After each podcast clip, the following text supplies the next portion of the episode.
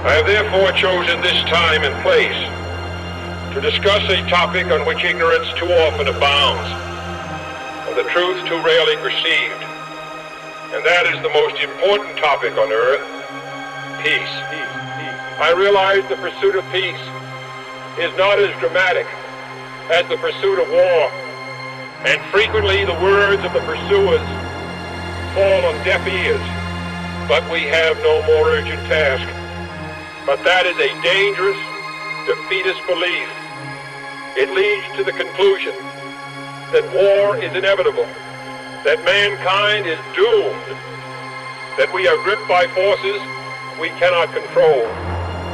We need not accept that view. Our problems are man-made, therefore they can be solved by man, and man can be as big as he wants.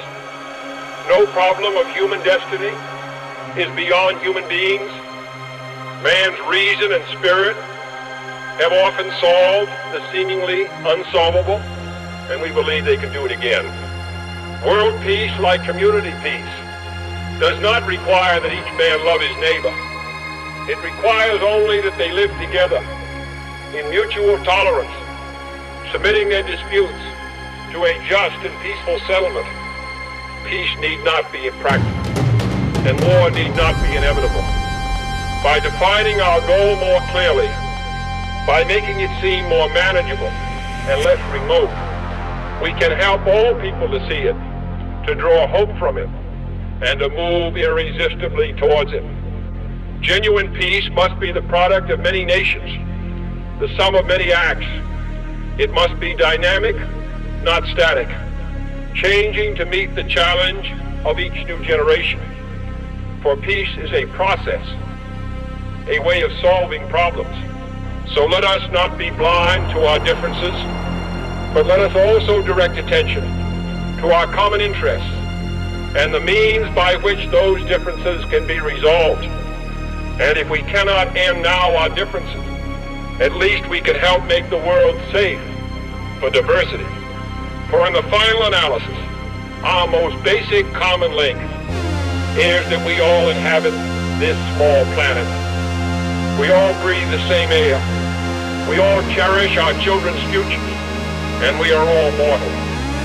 We do not want a war. We do not now expect a war. This generation, this generation, this generation has already had enough, more than enough, of war and hate and oppression.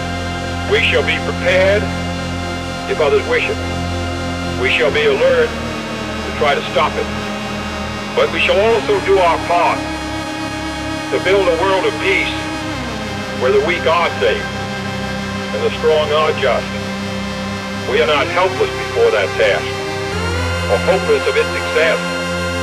Confident and unafraid, we must labor on, not towards a strategy of annihilation, but towards a strategy of peace kind of peace that makes life on earth worth living, the kind that enables men and nations to grow and to hope and build a better life for their children. And peace for all men and women, not merely peace in our time, but peace in all time. Peace in all time. Peace in all time. Peace in all time.